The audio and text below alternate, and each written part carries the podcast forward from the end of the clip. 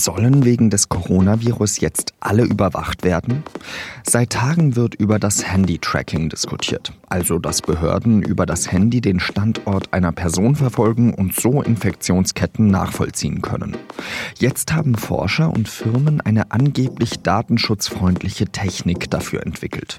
Was die kann und warum sie in der Corona-Krise der richtige Weg sein könnte, hat mir der Bürgerrechtler Ulf Burmeier erklärt.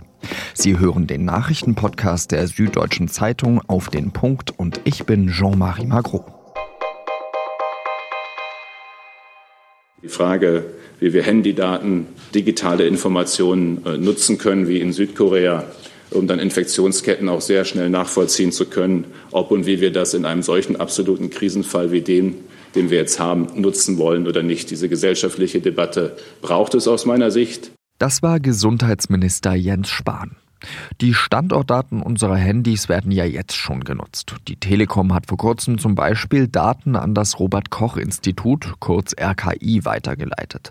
Aber viel anfangen konnte das RKI mit diesen Daten nicht. Man konnte zwar ablesen, dass sich Deutschland allgemein weniger bewegt hat, aber die einzelnen Bewegungen nachvollziehen, das ging nicht, weil die Daten anonymisiert und gehäuft waren. Gesundheitsdaten sind besonders sensibel. Und wenn so ein Tracing über das Handy funktionieren soll, dann nur auf freiwilliger Basis und mit den höchstmöglichen Datenschutzvorkehrungen, sagen die Datenschützer. Deswegen haben in den letzten Wochen Forscher und Firmen in ganz Europa an so einer datenschutzfreundlichen App gearbeitet. PEP-PT heißt die Technik. Das Fraunhofer Institut hat bei dem Projekt mitgemacht und auch das Robert Koch Institut hat das Projekt begleitet. Finanzminister Olaf Scholz ist sich sicher, dass so eine App in der gesamten Bevölkerung auf große Zustimmung treffen würde. Mein Eindruck ist, wenn wir das hinbekommen können, dass mit der Zustimmung fast der ganzen Bevölkerung sowas dann eingeführt wird, freiwillig mit all den notwendigen Datenschutzvorkehrungen, Sagt dann glaube ich, wird das auch funktionieren. Ich habe darüber mit dem Bürgerrechtler Ulf Burmeier gesprochen. Er ist der Vorsitzende der Gesellschaft für Freiheitsrechte und einige von Ihnen kennen ihn womöglich aus dem Podcast Die Lage der Nation. Herr Burmeier, würden Sie denn wie Olaf Scholz und jetzt auch andere es vorschlagen und bewerben, bei so einer freiwilligen App mitmachen? Ja, ich finde das einen ganz wichtigen Beitrag dazu, ähm, dass wir möglichst bald die vielen Restriktionen in unserem Lande wieder peu à peu aufheben können. Ähm, äh, und dazu muss einfach, denke ich, jeder und jede jetzt einen Beitrag leisten zur Nachverfolgung von möglichen Kontakten mit Corona-Infizierten. Ich bin mir natürlich darüber im Klaren, dass so eine App gut gebaut sein muss. Ähm, das ist ganz wichtig, äh, denn es hängt da von den Details der App ab, äh, ob man das quasi mit der Privatsphäre vereinbaren kann. Aber ich habe ja vor kurzem auf netzpolitik.org publiziert, dass das technisch möglich ist. Und mein Eindruck ist von der derzeit geplanten App aus dem Hause Robert Koch Institut, dass die wirklich sehr guten Willens sind und sich da an dem Konzept orientieren, äh, das wir auch veröffentlicht haben. Da wurde ja eben gerade das Konzept vorgestellt vom Robert Koch Institut. Können Sie mir da vielleicht mal erklären, was da drin steht? Das Konzept äh, baut im Prinzip auf der sogenannten Singapur-App auf, äh, die ja schon breit in den Medien diskutiert wurde, verbessert dieses Konzept. Aber ähm, im Grundsatz äh, baut dieses Konzept darauf auf, dass jedes Handy ähm, eine anonyme ID aussendet ähm, über die Technologie Bluetooth Low Energy. Dieses Signal ist dann nur im absoluten Nahbereich von wenigen Metern zu empfangen. Und andere Handys, die ähm, sich äh, diesem ersten Handy nähern, empfangen dann einfach alle anonymen Codes, die in ihrer Umgebung gesendet verwendet werden. Und dadurch bildet sich in jedem Handy lokal und erstmal nicht auf einem zentralen Server eine Liste von anonymen IDs, die eben für mögliche Kontaktpersonen stehen. Und äh, diese Liste kann dann hochgeladen werden auf einen zentralen Server, wenn tatsächlich ein Mensch mit einer Corona-Infektion diagnostiziert wird. Und dann kann man äh, diese Handys anschreiben, die dem Handy der infizierten Person nahegekommen sind. Und ganz wichtig dabei ist aber, dass man tatsächlich nicht weiß, um welche Personen es sich handelt. Das war zentraler Bestandteil des Konzepts Konzepts, das ich publiziert habe.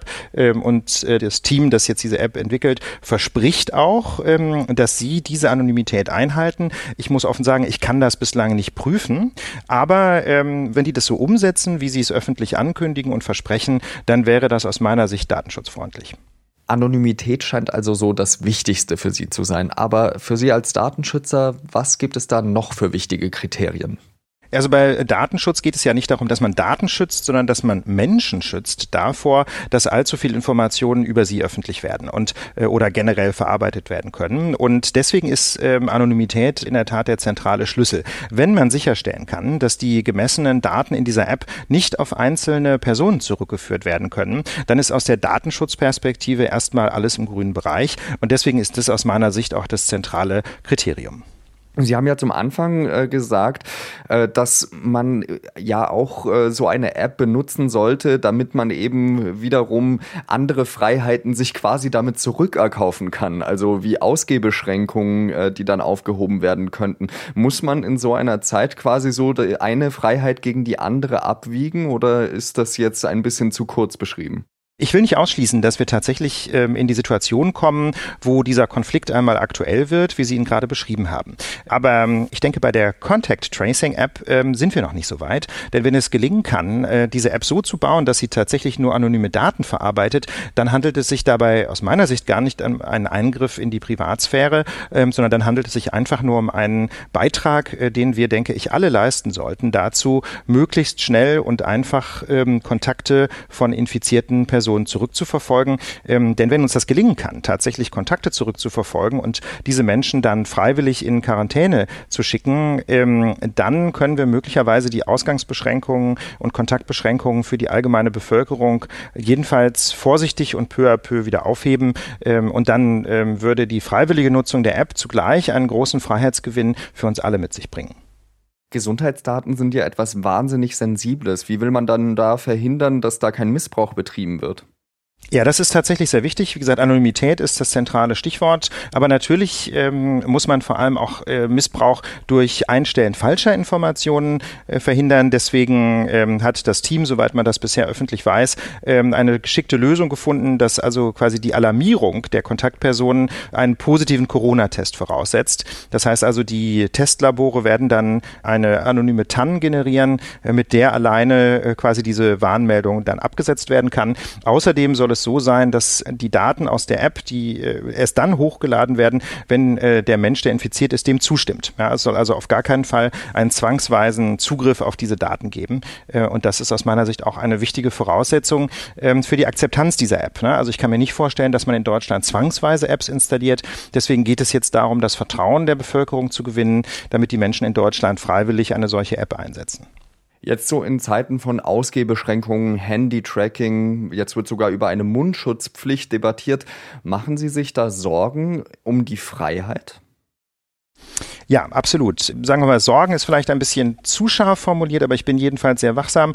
Äh, ich bin ja ehrenamtlich Vorsitzender der Gesellschaft für Freiheitsrechte, also einer Organisation, die sich dafür einsetzt, mit gerichtlichen Verfahren für den Schutz von Grund- und Menschenrechten zu kämpfen. Äh, und wir haben bereits unmittelbar nach Beginn äh, der Beschränkungen im Zuge der Corona-Pandemie begonnen, eine Arbeitsgruppe einzusetzen, die alle Beschränkungen in Deutschland beobachtet und aus einer grundrechtlichen Perspektive analysiert.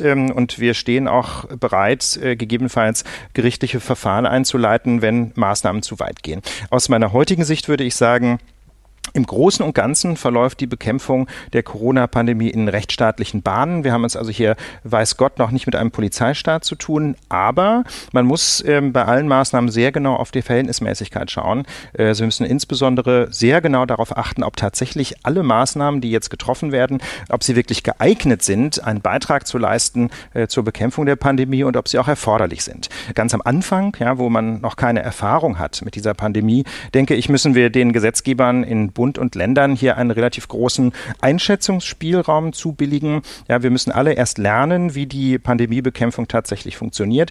Aber es zeichnen sich schon erste Maßnahmen ab, ähm, wo man an der Verhältnismäßigkeit doch ganz erheblich zweifeln kann. Beispielsweise, dass Berlin verbietet, alleine auf einer Bank zu sitzen. Das scheint mir absurd zu sein und hier muss der Berliner Gesetzgeber ganz dringend nachsteuern.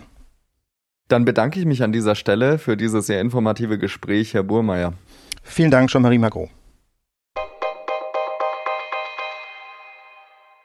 Eigentlich sind die Grenzen in Deutschland gerade zu. Landwirtschaftsministerin Julia Klöckner will aber trotzdem ausländische Erntehelfer ins Land holen. Wir werden auf Saisonarbeitskräfte nicht verzichten können, sagt die CDU-Politikerin in der ARD. Gerade verhandelt Klöckner mit ihrem Kabinettskollegen Horst Seehofer, wie das gehen soll.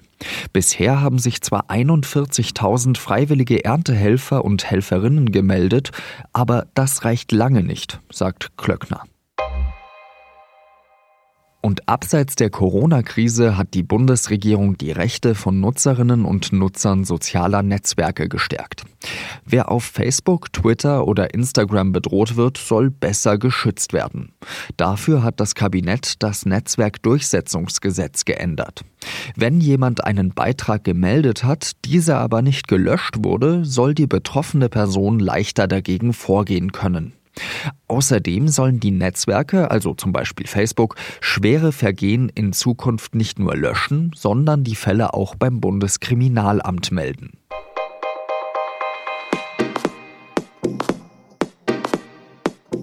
Was hält unser Medizinredakteur Werner Bartens eigentlich von den Ausgehbeschränkungen, die es momentan in Deutschland gibt?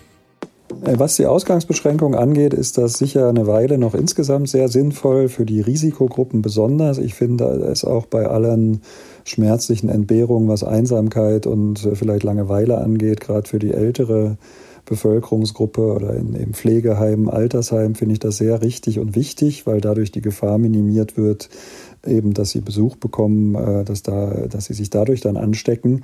Äh, wenn die Menschen im Haushalt leben und alle anderen ständig aus und eingehen, dann ist der Sinn natürlich begrenzter. Dann kann man natürlich sagen, wer zurückkommt, wäscht sich ordentlich die Hände, hält vielleicht auch Abstand. Äh, also es ist sicher gut, wenn die sowieso für sich leben, dort den, den Austausch, den Besuch zu beschränken. Wie gesagt, wenn Risikogruppen, also chronisch kranke oder ältere, mit in einem größeren Haushalt leben, dann äh, ist es schwierig, denen allein jetzt zu verbieten, rauszugehen, äh, solange die anderen Kontakt haben.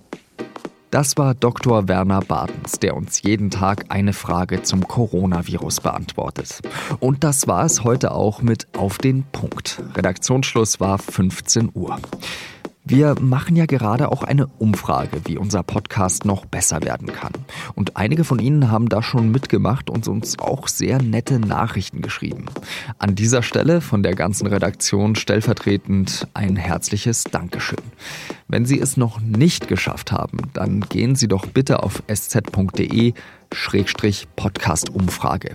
Die Umfrage dauert auch nur fünf Minuten. Danke, dass Sie zugehört haben und adieu.